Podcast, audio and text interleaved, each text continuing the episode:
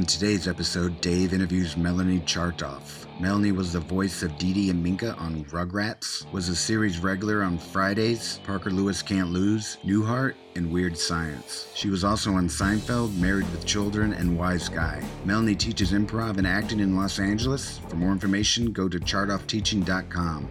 I'm Ian Foley, and this is ADD Comedy. Do you think it's exciting to be in a new age? I kind of didn't for a while, but now that I'm married, so I have a ballast in my life, it, it feels a lot more fertile. It Right. felt like a dead end for, for a number of years there because I just saw this kind of trajectory of freelance, constant proactivity in five or six different careers without any sort of secure bedrock. And now I have a wonderful bedrock. And life uh, has a context of, you know, planning a vacation with somebody else. Right. where we're going to eat this weekend and who we'll get together with a whole array of couples. We're in social demand. So I'm suddenly popular. And I have a family that just on kind of general principle have accepted me. Uh-huh. I've gone from being a lapsed Jewess to being a somewhat, you know, reformed Jewess now. And I'm suddenly invited to holidays, which I deign to attend. I didn't before, but now I do. And um, it's a whole other life. I feel like a new version of myself. That's uh, so. It really is. Uh, it's it's that feeling of a renaissance. The idea that, but it's also the idea that that which we perceive as an ending is not really that which we perceive as over is is just that period is over. Yeah. And how easy it is for us to go. It's all over. Especially if you're alone. Yeah, I was alone, and I was an actress before I was a human being. In all, in all honesty, mm-hmm. so my whole life has been about acting. When I wasn't acting, I was nothing. Right. And now I've developed all these other things I do, as I'm sure you have too, and found, you know, I feel kind of good doing these things. I don't feel like I'm taking handouts. I feel like I'm a leader, and my, my, my opinion is respected. I have creative input, which I wasn't always having solicited when I was on a TV series. Right. So it's developed a whole new series of aspects of me, which I might not have done if I was just going from sitcom to sitcom or series to series. Right. God, that's so wonderful. That really is so wonderful. I feel like I'm in control of my life. And I feel that what I had to do in order to be in control of my life was to let go of so much of control of my life. Um, the idea that, oh, I have to make sure that my agents know, and I got to make sure that I'm, I've never had a manager, but I got to make sure that my agents know, and, da, da, da, da, da, da, and why didn't I get that? And there's this going on, and that going on, and that going on, and that going on, instead of saying, I am going to be here and be told where it is that I'm going to go. That's not to say to, to just sit on the sidelines. It's just to say stop looking at every aspect of the game. Yeah. Paring it down, I think, is really important, and you get so much stronger at what you're strong at. You know, like you, for example, you're such a mouthpiece for a certain specific presence kind of comedy, which I really admire about you. It's not about being clever, it's not about making faces and pratfalls, it's about the wonderment of just being present with another human being, truly present, and all the quirks and wonderful things that come out of those moments. Yeah, it's and and those things came out. Thank you for noticing that. And those things came out because the other things didn't work out. Mm-hmm. I was never one to, and I don't think you were either, to go for those kind of because it didn't. my stand-up act, such as it was, was all about playing roles and characters. They were kind of like anthropological commentary more than they were funny, Right. really. But everybody would think it was interesting, and I would be cast in things based on the fact that I was an ingenue, being funny in some fashion. But I know that Larry David failed equally well. You know, at, at doing stand-up because his stuff was wonderful, con- conceptual scenes that ended up on various television shows he wrote, but didn't really work as as televisable Carson five-minute. Exactly. bits, you know. Yeah, yeah, yeah, yeah, yeah. And I love that the idea of uh, wonderfully failing, or however way you put it, because it says that which we put, the output that we have is the output that we have, and if we keep, if we don't judge it, it will serve us. Yeah, that's what we have to tell the young people today is that just because you're you're not making it at this doesn't mean the time you're spending trying is wasted. It's a matter of saying, what are your expectations and how do we get rid of them as soon as we can? Mm. Because those expectations don't allow you to be here in the moment because you're ahead of yourself saying, it has to be that, as opposed to, this is what I am and this is the voice that I am. Mm-hmm. And what I loved about being at Second City is their emphasis was this. That is that that beast called Second City. They were the midwife to your voice, and that's what they did. They said, "Who are you? uh, we're going to embrace who, who we're going to embrace who you are. So here's the question: Who are you? Now, the answer isn't the facts that we're given. The answer is the heart that you have, and the heart that you have is going to be the thing that, that puts the words out in the way that you put the words out, in the tone that you put the words out, and uh, the flavor of the song that you're singing. Yeah. So your uniqueness, discovering your uniqueness and confidence in that sort of safe space is so important. And as the teacher, you do that, and that's something that I try to do as a teacher. Our responsibility as teachers, though, I, I want to ask you about this: is when do you say to somebody, "Don't bark up this tree"? At what point can you actually say that to somebody when they're just bombing at one particular pigment over and over and over. How long do you say, you've got something special, put it over there? I mean, when do you say, you know, give it up? Isn't it? I will answer that question because it's a great question. Oh, good. But it's isn't it so rare that you meet somebody like that? Yeah, actually. It's just so rare. Usually they need to go to therapy to clarify their signal. I absolutely, and in a way, and I'm going to say this very gently because I don't want people to go, "Oh, I'm going to go to therapy at Dave's class." But in a way, I am there to say, you keep making the same choice over and over and over again. And I has, I have a feeling it has nothing to do with the scene that you're in. I have a feeling that it's the scene that you think that you're in in your life. Right. I find I have a student studying with me now. I won't Where mention his teaching? name. I teach in my home. I have a studio. I uh, Can from get in touch with you What? Sure. Okay, great. Um, MelanieChartoff.com is a great way, or chartoffteaching.com. Love it. I work one on one mostly, and all kinds of unusual people come to me just to to blow my horn about this. Two very shy people came, journalists in the Catholic world came to me, and they had an idea for a show. I thought it was a wonderful idea, but first I needed to get them to be host worthy, mm-hmm. camera worthy. We worked together on Skype. She was in Dublin, Ireland. He was in Detroit mm-hmm. for about five, six months, and I said, We're ready. Let's develop the show. We developed it. Now it's on the air with the E EWTN, a Catholic network. And I packaged it ah. around their personae, mm-hmm. gave them confidence that being a, a, um, passionate nerds was perfect for them.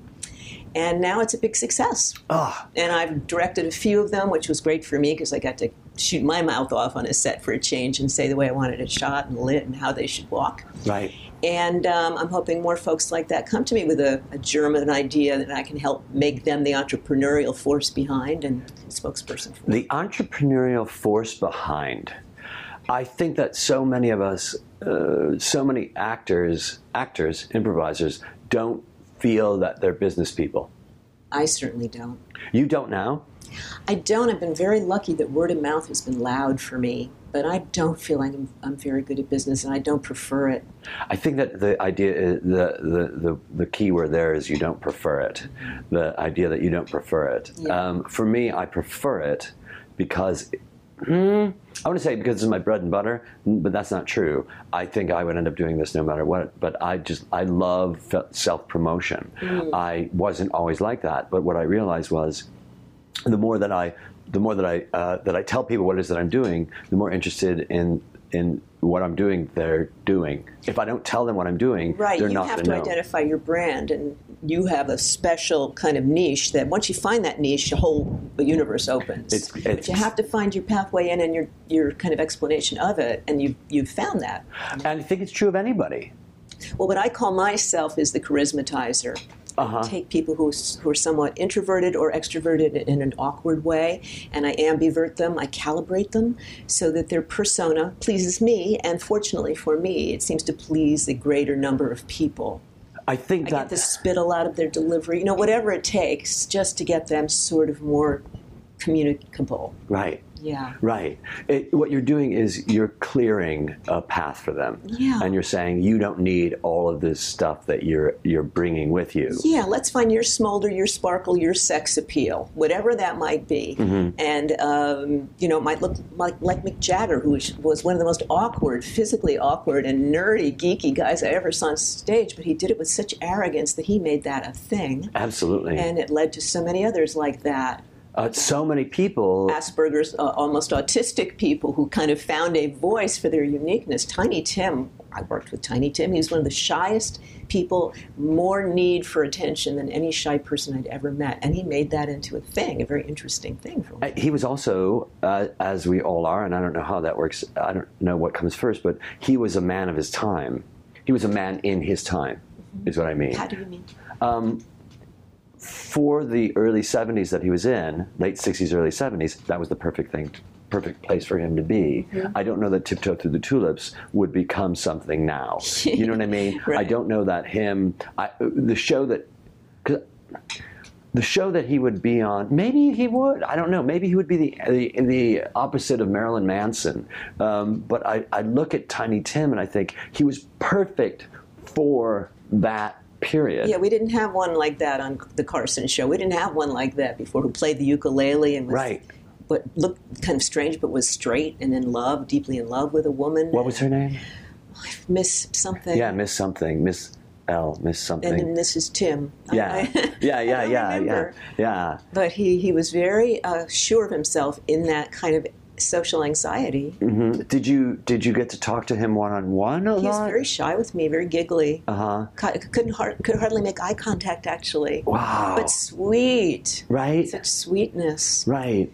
And the question now is, what would people do with him now? Yeah. You know, I look at that and go, oh, that's a fragile person. look at that guy. Is it Psy, the Asian guy who had that crazy dance that Yeah, he uh-huh. and had a whole run of commercials and then kind of backed away from it. Felt it was getting too big for how his comfort zone. But had a lot of deals first and was spokesperson for a lot of things first. Created a crazy dance first. Right, right. Uh, what's it called? Yeah, that dance, that dance, Gangnam style. Yeah, Uh, right. right, Gangnam style. um, which is So I'm not saying every single one of us should crawl out of your shyness and become, a, you know, a celebrity. But there's never been a more open kind of forum for for oddities. Uh, those of us who feel like we're oddities to Than make now? a name. Yeah. yeah, I agree. and you can make a name for yourself using the internet. Internet, you know, the hell with who accepts you in the in our showbiz kind of paradigm. Uh, there's a story that uh, that was in the New York Times the other day about um, somebody on CBS offering this woman on the internet who's got millions of followers who does essentially a uh, makeup show. She's teen, teen makeup stuff, and she's she's it's really well produced on YouTube. And CBS made her an offer saying we'd like for you to be a cameo on this show, and she went.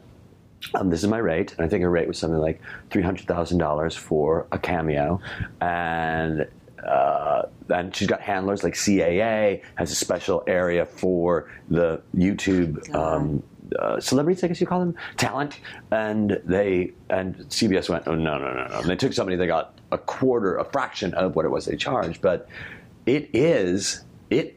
I, it is what it is. What's happening now? I know, and, and the iconic iconic places like William Morris Endeavor and the networks are hiring these 14 year olds like crazy, trying to understand Yep. what works and what appeals because they don't know anymore. No, and that's the whole thing. They were saying that. That's it. They were saying that the old paradigm is meeting the new paradigm.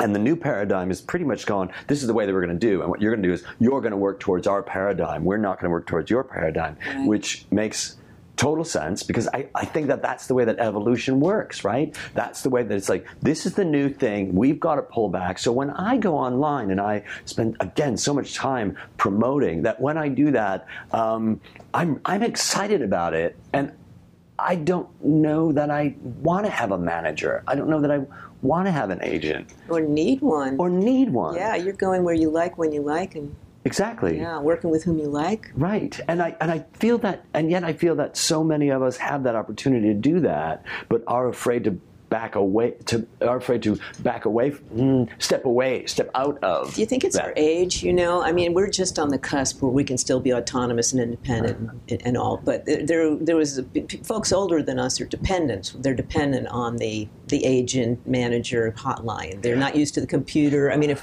we're just in the cutoff, it seems like anybody over sixty or sixty five can't manage the entering that new. Ugh, Google, forget it. Ugh, you know, Facebook, fuck it. you Right. know? Right. But we made it. You and I made the cut. we did make the cut. We work, we work it. we made the cut. I, I think that is also about age, but I also feel that if I if I had this later, and who's to say, I think I still would be really intrigued by it because I'm a gadget. I like gadgets and I like those sort of things, and I also like to to screw with things until they it, it, to really they find out what it is. Well, yeah, and it's also for me to get frustrated with it and figure it out. And we're at a time, I believe that we're at a time where whatever it is that you want to figure out, there's somebody out there to help you figure it out.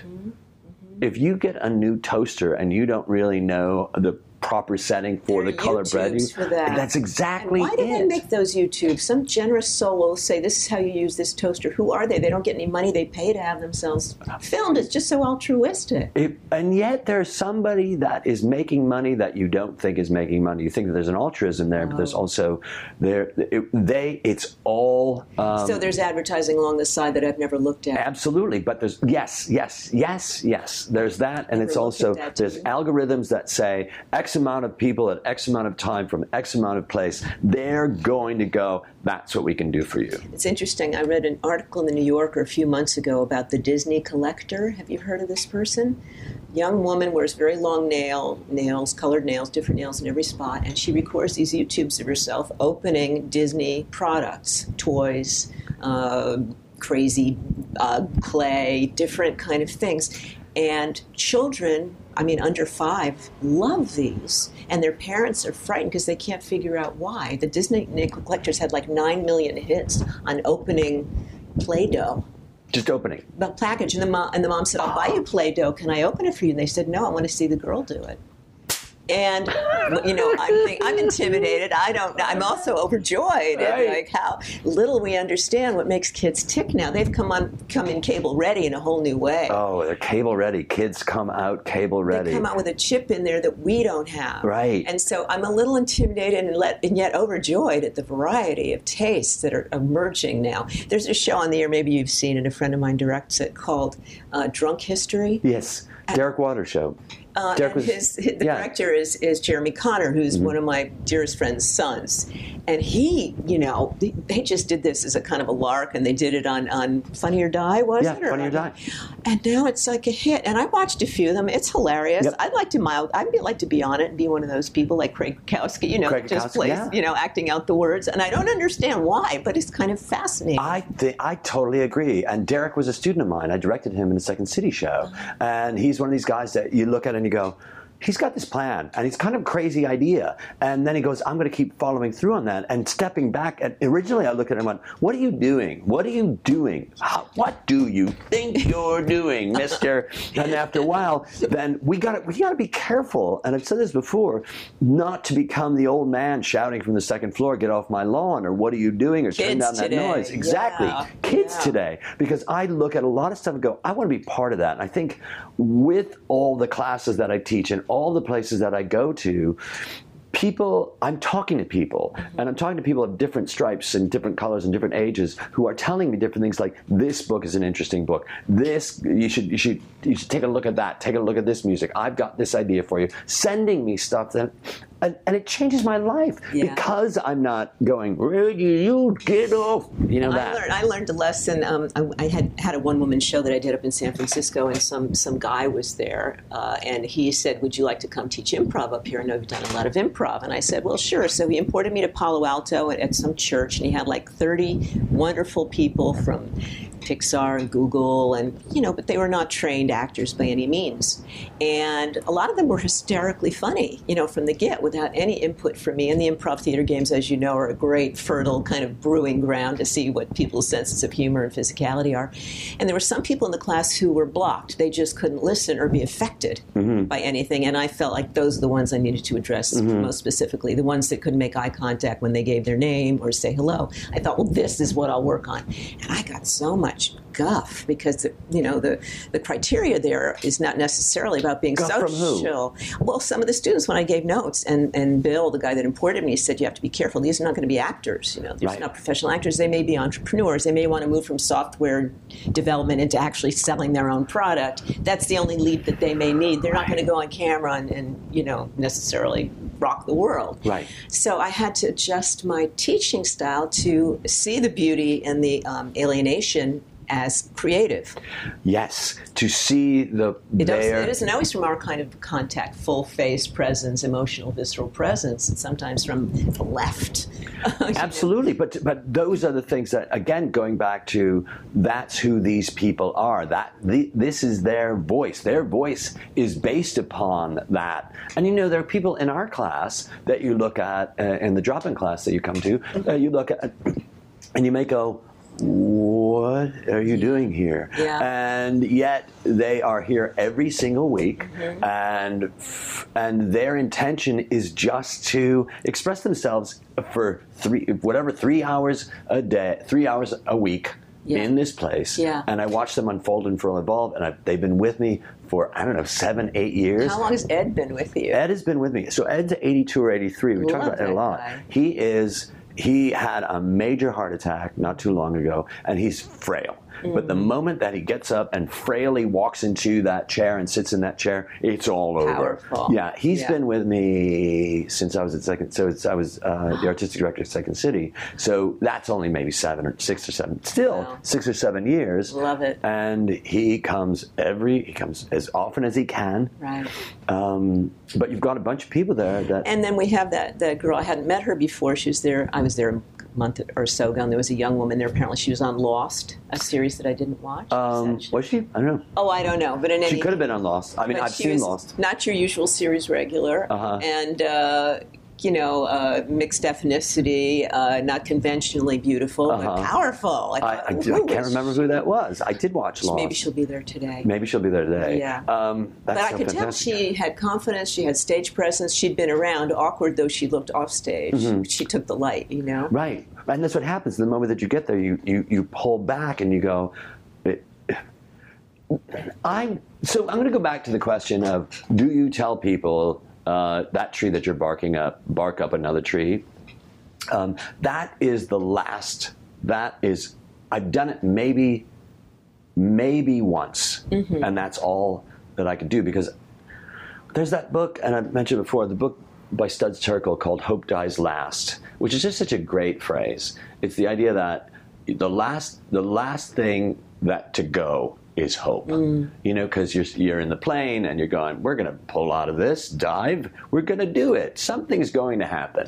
You know, you look at somebody and you think, oh, they're going to survive that. I've got hope in all that. Yeah. So I always think that there's a there I look at a student and I think, okay, I have been doing this for long enough to be able to go, I'm going to stop everything right now. I'm going to look at what you're doing and I'm going to create a work I'm going to create an exercise based upon what's happening right now to help you understand because my words aren't doing it, my your actions need to make this happen. And that's the very last that's for me I feel like that is what I'm going to do. I, I usually if they have some kind of brain injury i can figure it out and i know they are just not capable of getting it Yeah. but my feeling is They, don't they just kind of disappear from you? I mean, if you aren't the voice for them, they kind of know it, and you know it. And sometimes they nice. do sometimes they don't Yeah. you know sometimes they go you're the person that's giving me the most attention out of anybody everyone else has given up on me Mm. but you haven't given up on me and that's and, and a major part of what it is that i do is not make people feel like this is high school or middle school worse uh, from what i hear I, I didn't go to middle school. I went, they didn't have middle school in Chicago. They had first grade to eighth grade, and then in high school. In high school. But uh, someone was just sitting. John Lehr was saying how middle school is just awful. But anyway, John Lahr? John Lehr. Oh, he has a show called uh, Quick Draw, and he did a show called Ten Items or Less, all improvised. TBS had Ten Items or Less, and Quick Draws on Hulu. I think they're entering their third season. Oh, But it's the idea of looking at of, of you're in my class and you walk in and we're all equal. So I don't care really what you've done. I don't care where you're coming from because none of that matters to me. Mm-hmm. It's not none of that matters. Where did you get your chops, your improv Um, chops? well, I started when I was 14 at Yale University. Whenever they needed a girl, they didn't Mm-hmm. have girls at Yale in those days. I was imported to play young prostitutes in Three Penny Opera or Uh-huh. a citizen in Rhinoceros, Mm-hmm. and so that's where I got very excited about being an actor. And I worked You were going to Yale, or you just No, no, I was just a townie. What they Oh, I see. The local Oh, girl who, uh-huh. got, who, who took the bus to Yale and was in the plays. Uh-huh. But I was smitten with the uh, the level of production. Certainly at Yale, they had a great deal of money to do highfalutin Who was Broadway there? Mm-hmm. level. Leland Starnes was the name of the teacher uh, who was enrolled. Well, let's see. Bernard Malamud's son was in my classes. Andre Garvin, who was Uh-huh. the son of some famous opera star. Uh, I dated uh, John Rothschild V, who was the editor of the Yale Daily News, who I don't know if you recall, you're younger than me, but he he challenged the female first female editor of the Harvard Crimson to a game of jacks and lost. Oh, I remember that. And he I do proved remember that, that. feminism had some validity. He surrendered in a very that. diplomatic way. That's awesome. I And do remember we were that story. dating for Uh-huh. a while, and I uh, got to go to the Yale proms and go to. Then I started as a go-go girl in the at the Yale Mixers. Uh, Phil Spector had a number of black acts, Ronettes Crystals, Yeah. and he wanted to have them cross over, so he booked white girls to be the dancers. So I was I had a whole career at Yale when I was 14 and 15 years old. And you know, it was really wholesome, white Right. dresses, French dresses, rhinestone headbands, the white Courrèges boots and made Nice. a lot of money. I mean, it beat bathing. You own these things, or you were you, you own these? You own this this this outfit, this costume, and then what you just described to me. Uh, Yeah, I think this girl, she was a model, um, and she and I bought her own outfits. They were really cheap. Mm-hmm. Yeah. We bought them at Tops. I think that was the name of the store out on the Mm-hmm. Post Road in Connecticut. And uh, we loved it. And then he wanted us to go to the uh, Peppermint Lounge and dance with Gary Lewis and the Playboys, but my parents wouldn't let me go on the train. You know, I was like 14. so then uh, the one of the productions I did at Yale's uh, at Yale, the Three Penny Opera, was imported to the New, New London Opera Company. So that was my first equity performance. I think I was 15. Mm-hmm. Uh-huh. So, Then I was like, I had the bug. And then I ran away from home and went to Woodstock Playhouse. Diane Keaton was a journeyman. I was an apprentice, and we, I worked building sets and stayed up all night. Loved every minute of it. Right. Minute of it. And that was Woodstock before the festival, so Right. it was really kind of primordial, natural. Peter, Paul, and Mary lived there. It was an arts colony, and before it got commercialized and hippified, and now it's just a commercial kind of figment of its former self. Um, I, I've, great I, adventures. I've worked there. I've worked in not. I've worked in not in Woodstock, but I've worked in the Catskills, and the town closest to us was Woodstock, and I could really see the charm that it was. It's still kind of there. Mm-hmm. It's still kind of there. I went there about four summers ago, and it was just a little bit pandering to an old hippie image. People Sure. selling turquoise on the street, Right. incense, and right. That just- whole strip is. yeah, Tinker know. Street or something like that. Yeah. And then I uh, went away the following summer to Warwick Playhouse in New York, and then I went to Cape Cod to do uh, shows there. And then I was in a review at the Motel on the Mountain with a bunch of brilliant comedians. What's some of them Motel on the seconds. Mountain? It was in Suffern, New York, the Kitten Skills, they Uh-huh. called them. That's nice. And it was like a sex farce review. We did we we acted out dirty jokes. It was a. It was a motel. It was a motel on the mountain. There was a sign that said "Hotel on the Mountain." Only had Uh-huh. three letters missing, and we would drive up from New York. There were four or five of us, very funny people. A lot of them Second City people, Mm-hmm. uh, and we would do these funny sketches. Uh, so the the you motel. made me love you. You woke me up to do it. You know, shtick like that. All the Catskill old stuff. jokes. Lines after Kid sex. skills. They turn out the light, and we just do a line every like three seconds. You know. Why don't you put the ashtray in your stomach so we can both use it? you know, just silly things like that. And they loved it. People get drunker and drunker. We did three shows a night, like nine o'clock, midnight, and three in the morning, and then we would drive back exhausted. So I, I did that, and, and then I was doing summer stock. So that was your first foray into comedy, right there. yeah, yeah, and I also was in improv troupes with Cyril Simon, who had been with the Second City some years before. Let's see, who was in my company? Brian Gordon, who became a major director out Right, here. right.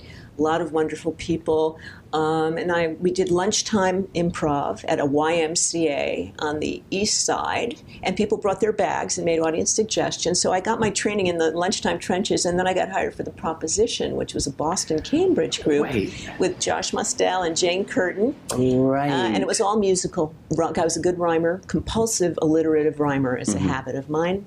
And, um, That's how your brain works. and yeah, and then we worked at the Mercer Arts Center until it collapsed. It was at the Broadway Central Hotel, and we Mm-hmm. were running for quite a while, and then it collapsed one night when we weren't there. But Allan Albert, may he rest in peace, was a terrific improv teacher, Mm-hmm. mostly teaching musical and rhyme. We did a full length musical, five part musical. It had, you know, the, the, the stencil was in place and we had to fill it in Right.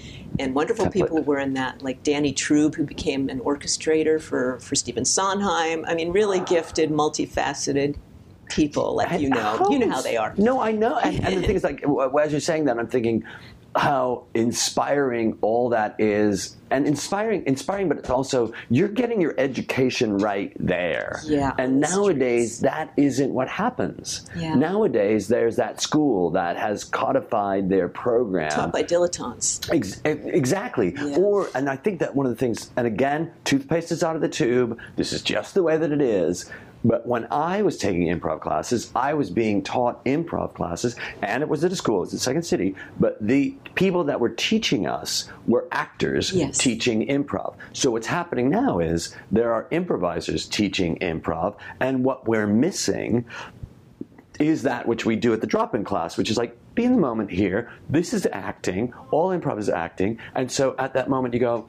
"Mm, It's you miss it. Yeah. You miss. See, that's one of the great things about what you're doing is that you're not under the auspices of some school where you have to teach the template to pl- be in those performances, those games that they have. You know, you're able to really develop your way of teaching, like I am too, because I'm a kind of an oddball, you know, maverick. Um, I teach the way I want to, and I integrate and aggregate Stella Adler, Uta Hagen, uh, all the great teachers I was happy to study at the feet of. I hate those dangling prepositions, but I can't help it. Um, and, and put and, and amalgamate it into the needs of this particular group of people. Right. Right now, I have a bunch of entrepreneurs. They're incredibly successful. They don't need to learn improv, but it's their therapy. It's their their Yes. they love it. It's Yes. they, if I'm not teaching, they get mad. Yes. You know, they feel like I, they own my ass, and I need to like show up for them. Yes. They're art gallery owners, attorneys, lawyers. Um, I have a famous rock star therapist who works all over the world teaching and writes many, many books, and he's in the class whenever he can be. And they're good and they're talented and they're gifted. And do you want to perform somewhere? No, no, no. We just like to do it here. And they get to be facile and silly and things they never get to do in their particular lines of work where they're leaders. It's sort of like uh, being a dominatrix. Tell me what you mean. Uh, How did you know that about me? the internet. Um, uh, the dominatrix is the idea of you can come here and we're going to do this, Hmm. and then when we leave here, you can do whatever it is that you want to do. Mm-hmm. You know, so sort of that that Hmm. that thing. Okay, I will strap you to the radiator and I will hit you and I will call you you're a bad boy in this space in my basement. But the moment that you get out of here, you got to go back to be the CEO of Reynolds Wrap. Yeah, and I'll say to them sometimes, you know, you know, there are many different ways you could do that scene. There are many different places you could clap in and add on to that. Here are five or six. Let's improvise and let's each of you set up what that next tangential scene could have been. However, in this class, it's my class. You're paying me. You're going to do it this way. Oh, just for clearly. Right. I don't micromanage too much, but I will say I've been around a long time. Just for the hell of it, trust me on this. Is this going to make you a better writer? This is going to make you a better performer, and this is going to make you a better social kind of contact for people. You're going to be a better listener. You're going to Yes. be a more present participant. You're going to support other people instead of always going for the joke yourself. you know? Right. So, what is it that we're? I mean, at the end of the day, what it is that we're, we're, asking people to do is just to be aware of what it is that you're doing every day. That's what we're asking you to do. Yeah. Um, Bring more consciousness into every interaction at work and in life and with your husband or your Right. child. and we have all those opportunities at work and life, uh, husband and child. Uh, We have all all those opportunities for us to go. Oh, historically, I would do this, Mm-hmm. but I was exposed to this in class today. Yeah. So I'm going to try that, mm-hmm. and it's really a code. It's a code that we have, and when I say a code, I don't mean we sign it. I mean, I mean it's like I know that you know that I know that you know what you're doing at this moment. I know that both of us are aware that I am performing in this way. You're aware that I am acting in this way. So we become aware of being aware. Which I just love that so much. I just love it. It's like a supra consciousness, right, over what you're doing. Like, like the witness in every spiritual, Yes. you know, movement. There's the witness, which is I'm doing this. Oh, and then you can step about, above it, puppeteering, and say, you know, I see myself doing this. I could reroute. I could maybe do this another way. So it gives you that extra vision as an improviser. Right.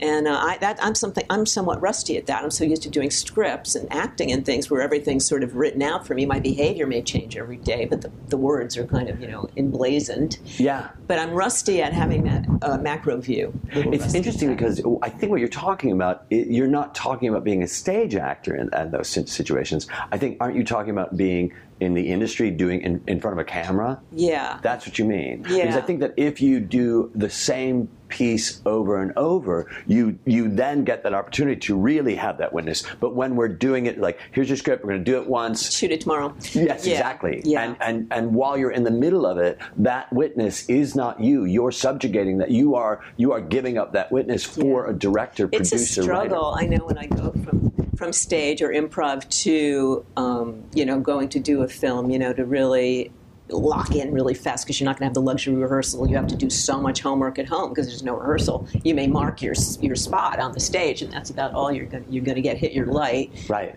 raise your voice.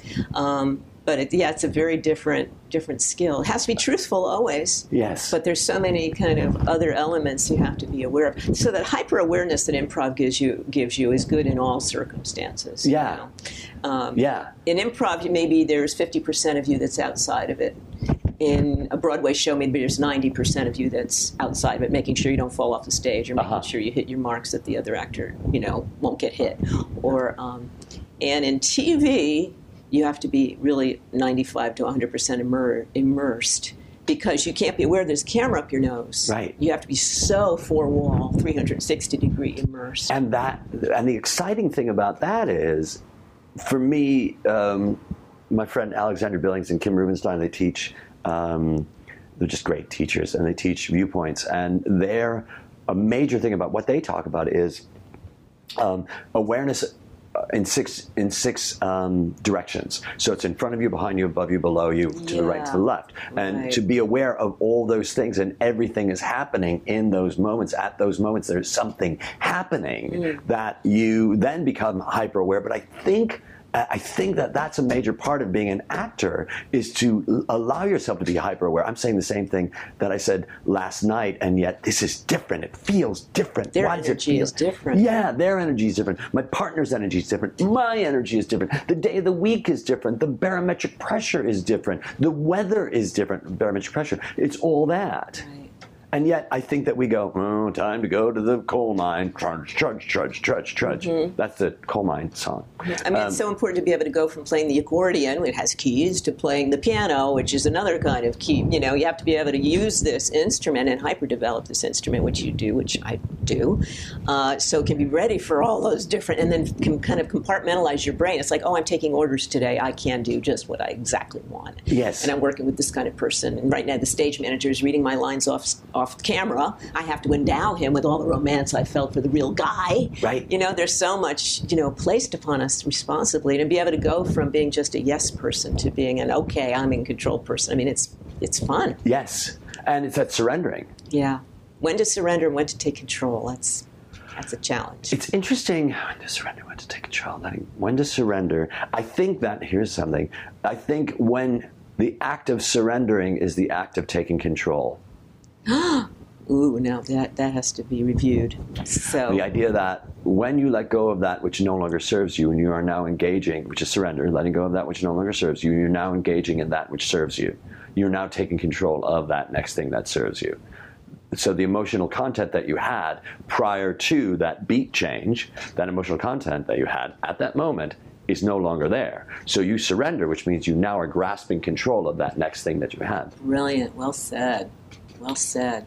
That's one of the things I have to work on with my students. Sometimes they're hanging on to their idea and they don't get that somebody else is saying no, no, or go, go, and they keep. And I'm saying, you know, it's not gone from inane to insane.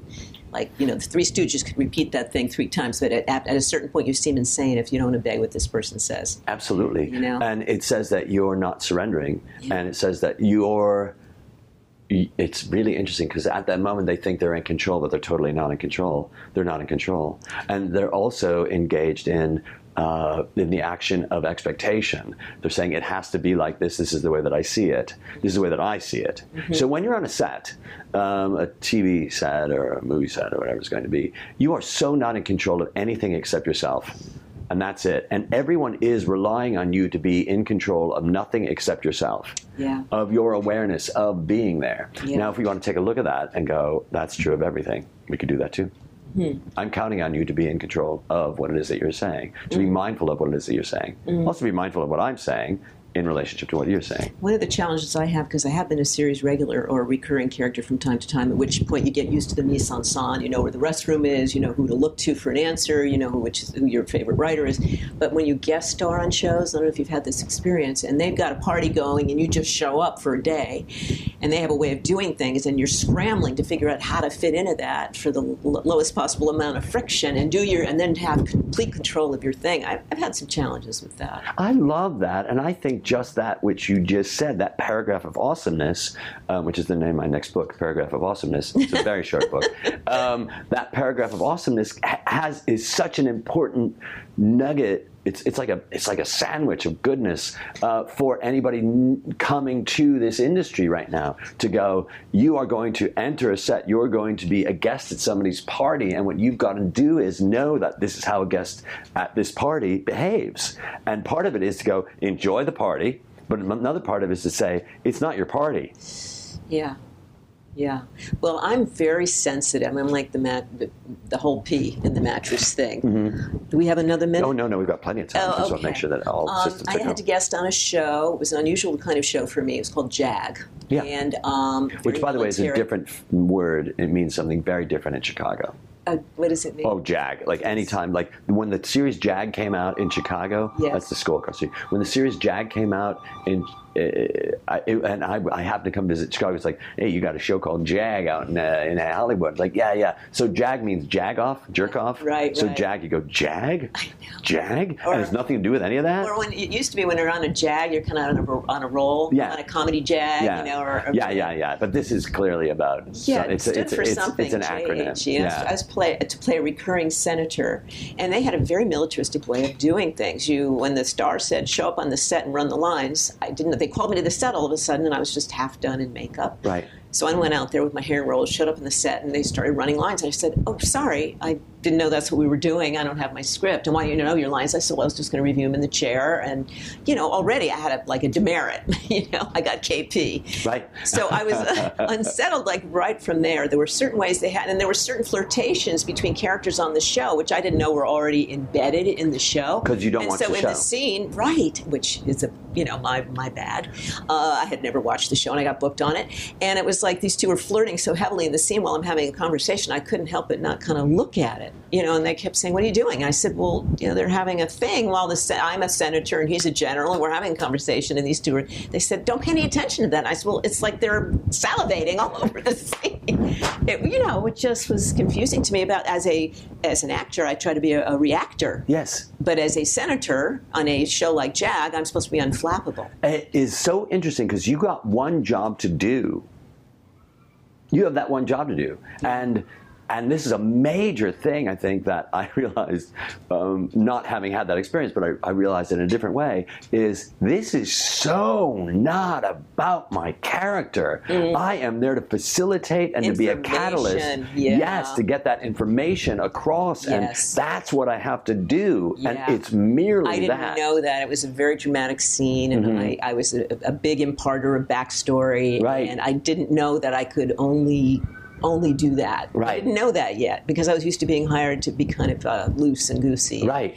But here I was playing a real grown up woman, you see, in heels and a real hairstyle. Right, Nancy Pelosi. Yeah. well, she's kind of wild, but Yeah, yeah, yeah, right, right, this right. is a much more Republican character Right. than that. Oh, um, yeah, that idea of uh, oh, sorry, there's something you're saying that, that made me. What think shows about have you that. guested on? Oh, I have to get I've your guessed- resume. Uh, I have been on Roseanne, Oh. working. Um, uh, what's the show I, I keep spacing out uh, with Michael J. Fox and Mm-hmm. the New York mayor thing. Uh huh. Yeah. That don't show. remember. So Oh my God. Isn't terrible? We're supposed to watch all these shows, and I, I just don't have. I don't have the time. I don't mean, for me, the the show that I would want to that I watch most are shows where large animals eat small animals. Really? Yeah, I get. I like those kinds. Don't kind you of like shows. Colbert? Well, the- I mostly watch the interviews. I fast forward because I get the news and I get who's the latest. And, Yeah. and he's just so facile. He really is, and I had a long, a long interview yesterday with a, a, a reporter uh, who is doing a story on Colbert, and how much information he wanted to know about what was it like working with him. What do I think about the new thing that's happening? And I feel like uh, you know, looking at it, going, here's the thing: we have no idea. That's the most exciting thing for me is I have no. We have never experienced somebody that had their own name played a character and now is going to have a show where they don't play that character, but they still have their own name. I'm nervous about it, frankly. I mean, remember Steve Allen, or is that before your time? no, I do remember I Steve think Allen. Stephen Colbert is a lot like Steve Allen. I think so too. Very talented, can do a, multiplicity of things. Right. But it became the Steve Allen show became about how much talent he had, and I think Stephen is so um, incredibly multi talented. Yes. That you know he dances with the ballerina and he sings with Dolly Parton, and you know I just worry that that'll get a little excessive when he's not encased in that Republican asshole character. Just worry a little. Um, He is really a very gracious. Um, he's very gracious. Um, he's he's a great listener. He is intrigued by people. He has a, a tremendous. Um, uh, passion for being alive, and I think that. Uh, and, and yes, he's snarky, and yes, he's got a point of view. But who doesn't want to watch that? Yeah. you know. Yeah. Craig Ferguson, who there's another guy where you go, who doesn't want to watch that guy? Mm-hmm. You know, he's got a talk show. Um, Well, it's time for Letterman to go. Love him that Yeah. we have. He Yeah. seems tired and fatigued and not that excited by anyone anymore no, well, you do this show five nights a week for years years. for years, Mm-hmm. and you're. We all go, oh, you know, what would be great is to have to be Hot Lips Houlihan on Mash and have that show run that long time, Mm. and and to be. You know, to be that character that keeps playing that same character, keeps playing that same character. really exhausting. and. I would think that it's exhausting, and I would also feel that when you're done, you're done. Yeah. And in a way, you're hoping that your locker gets cleaned out. You're hoping that one day you go, I don't have to make the decision. I want to come to work one day and find all my shit outside the locker and a new lock on it, Mm-hmm. and go, oh, Yeah. I, oh, It takes a while to reinvent yourself. I mean, I've been in the fortunate position of being on a series for a long time and locked into just certain aspects of my behavior and my voice and my look, and then broke out. And you have to go underground for a while because the business, unless you have a really terrific management team, which I didn't at the time, who can immediately place you in something else with a kind of an aspect of the character, but not literally that Oh, right, character. right. You have to completely disappear and reappear as something else. Right. So that's what I'm doing now. I'm reappearing as older. Right. You know, because I was kind of still the aging ingenue 10 years ago. I love seeing that sort of stuff. I love it where you go, I know her. Yeah. I know her. What was she in? And you go, oh my God, she played the sister on the Patty Duke show. right. And here they are You know? now. Right. right. And you go, what is she? Oh man. Yeah, I'm not Uh, sure what I'll come back as because I'm not quite sure how to be at this stage in age. I don't Yeah. feel conventionally like an old person. But you'll figure it out. There's, Yeah. That's not for you. For you is to just take the feel audition. goofy, you know. I still What's that? Feel, I feel goofy, really. Still, Yeah. I'm not. I don't have that kind of dignity that I felt I would have at this stage in age. I feel silly and Uh-huh. Is that good? open, and well, we'll see if it can be packaged and paid. I don't really need the money or the, the series exposure, but it is kind of fun to think, oh, I'll be playing with the big guys again. Right. Now I like to play with really good people, Right. Uh, and read with really good people, which I'm doing now again. So It's interesting also that you're coming back. It's like so many people are have come back, have had to come, uh, want to come back because, but they've done something or said something. Like I think of, um, Charlie Rocket, may he rest in peace. yeah, right. It's awful.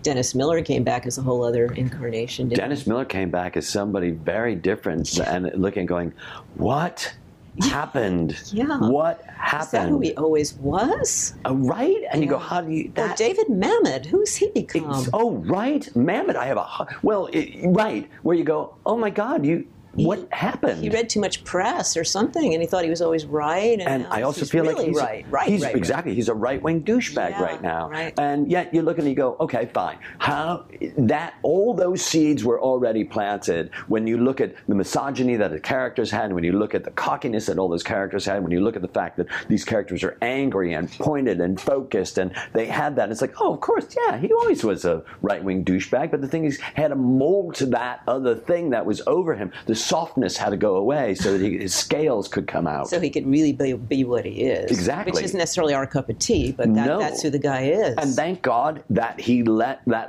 that he left that legacy of all those awesome things Yeah. that I love to watch. Yeah. Um, you know, Glengarry Glen Ross has some really beautiful things in that play, Yeah. and and the movie as well. Mm-hmm. And to look at that and go, okay, uh, he he gave Alan Arkin work in Glengarry Glen Ross. He gave Jack Lemmon it work was the new death of a salesman, really. Right, You know, right. A contemporary Arthur Miller kind of thing. Right. Yeah. And how his exciting that brilliant is. movie, House of Cards, I thought was a brilliant movie. Great movie. You know, with uh, what's the wonderful magician who can slice yeah, a yeah, watermelon with a Jay. Jay, Ricky Jay. Ricky, yeah, Ricky Jay. and gave a voice to those kind of Chicago street kind of performers. clearly Yeah. all that Chicago stuff. I think he used to be a bartender at Second City.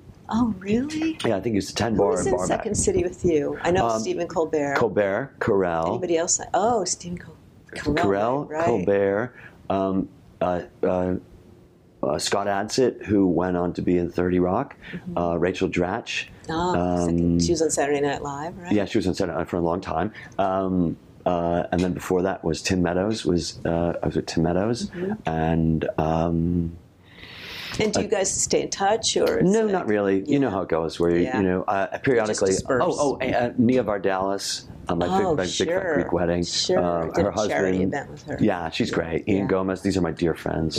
Um, we call ourselves the core, Mm-hmm. and a lot of those people. Um, Kate Flannery, who was in uh, The Office. Mm-hmm. Uh, it's just, and then some people that are writers and uh, that uh, it's it's. It, it was just It was a great training ground. it was Who a great training ground. teachers? Who were Uh, my teachers were John uh, uh, John Michalski, Jeff Michalski, a guy named Michael Gellman, who is a mentor of mine, Martin de Maat, uh, Sheldon Patinkin, who Mm-hmm. Just passed to die. yeah. Mm-hmm. Sheldon was on the podcast, and I went over to his house, and it was sort of like again what you were saying, where you look at, it, you go, here's the here's this is Who this person is. Yeah, this is who's it, and it Let was me a high tell rise. you, audience, about David's taste. First of all, he has antique cameras. He has a Yes. brilliant Na- Yashica, which in my childhood was like a major portrait camera. Mhm, My dad. And he has a living plant, which I, it was nothing like I would picture David having. I mean, it's sprawling. It's What did you think it would be? What did you think this place would be? I don't know. I thought it'd be more austere, but Mm-hmm. this is so colorful. He has a red kitchen, ladies and gentlemen.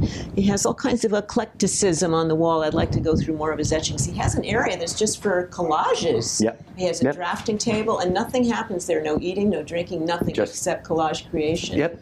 And uh, just just red uh, kind of features. A lot of red features. like What the is red. it with red? I don't know. It kind of hit me because I, I red really hit me. There are a lot of there are a lot of red. And I had a girlfriend who said red you got to get red, rid of the red, and like I'm not No. gonna. There's this website called uh, Apartment Therapy that really is great, and what it does is it shows eclectic people have eclectic tastes and sort of like looking like this is, but I'd rather not be on that because it's like shabby chic came around. Yeah. And suddenly people are going, I want things to look distressed, um, but everything here is It's a already little distressed.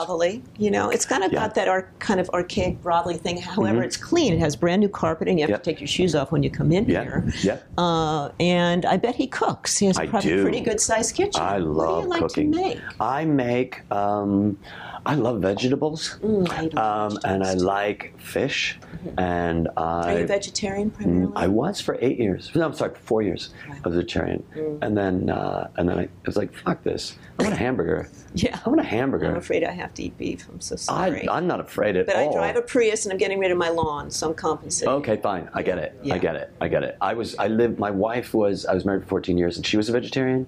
So I did that for 14 years. But I also went out and That's wanted a burger. Mm-hmm. Uh, and then prior to that, I lived with two vegetarians for eight years. So I was 22 years. I was like veg, kind of veggie. Uh, that's Mm-hmm. Couldn't my do it. neighbor. I love the idea of it, but I just I just couldn't do it. I, I don't want to be the ruin of the planet. I'm sorry, I really don't. So as me, I eat as many other kinds of meats as I can that aren't so injurious to the atmosphere. Yeah. But I do have to eat a half We are alive Beef. on this planet, Yeah. and we do do. And Russian Jews, I mean, it's genetically we're predisposed to eat meat and potatoes. I'm sorry. I need a pot roast. yeah, I know, really well cooked for hours and hours and hours. I like oxtail. I make a lot of oxtail. Yeah, right? Yeah, My grandmother used to boil the flavor out of chicken and then give it to us. yeah, yeah. Those days are over. But she also used to make her own challah and her own chicken soup. Hmm. And um, When did your your family come from Russia? 1912. Yeah, my, my grandparents came over around then too. What area? New Haven. I'm sorry. Where, They came from where did they come? Oh, um, Minsk and someplace else. I forgot. I don't think it. Yeah. Tbilisi. Yeah, I I, think- think, it doesn't exist Oh, yeah, anymore. yeah, yeah, it's not on the map. So. God knows how many different you know uh, governments ate that that town. It's Right. gone. And then they settled in New Haven, Connecticut, Mhm. and spawned and had four kids. And That brought you here. and my my mom's family was from uh, Austria. Hmm So, and they're very musically inclined. Uh-huh. And so that her parents met in, in New York or New Haven or something like that. Oh, through their lives. So there was a little bit of Yiddish, a little Russian, and they kind of assimilated, but never fully. My grandparents, they were still kind of old world in many, many ways. So it's interesting, you know, we're our generation, you, me, we had a little touch of that old world. Uh, I, yeah. People were not born in America. No, my uh, my grandparents, I knew them, and they spoke Yiddish around the house. And my dad spoke a little bit of Yiddish. Yeah. My mom's side of the family, they're they're from Britain and and slums. Mm-hmm. Um, but I've got things around here that are just so connected to those people. Yeah, I see. and I You have a lot of pictures of people in Russia, and Yeah. very dignified, upper class looking people. It was don't they just had nice outfits. They dressed up They just for dressed this up picture. nice. Yeah, I'm like, oh, Oh, they- look at is- this. That's Chips. That's your dog? No, that's my neighbor's dog. Oh, she so is. Oh my god, are you a dog person? sized dog. Love dogs. And she can pick her up. You can pick her up. Can I She- pick you up? Yeah, she can pick her up. Oh, do you want to be on the radio?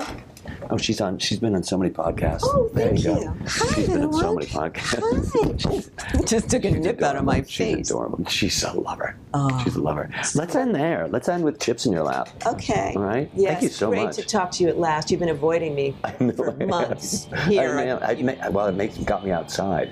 got me out of the country. Thank you for listening to ADD Comedy. For Dave Razowsky, I'm Ian Foley.